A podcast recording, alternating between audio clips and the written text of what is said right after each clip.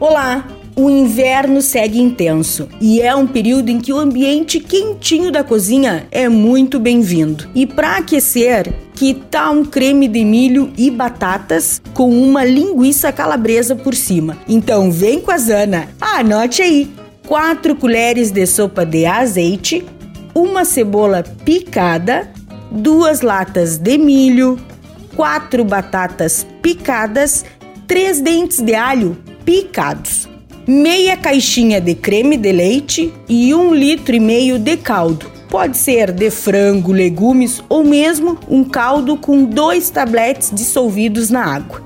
Calabresa à vontade, sal e pimenta a gosto. O modo de preparo: refogue a cebola e o alho Junte o milho, as batatas, o sal, a pimenta, tempere a seu gosto. Então, cubra com caldo e deixe ferver até que as batatas cozinhem. Acrescente o creme de leite, misture bem, Coloque no liquidificador para triturar. Se ficar muito firme o creme, coloque um pouco mais de caldo. Prove o sal para ver se vai estar do seu agrado e, por fim, frite a calabresa na própria gordura que ela vai soltar.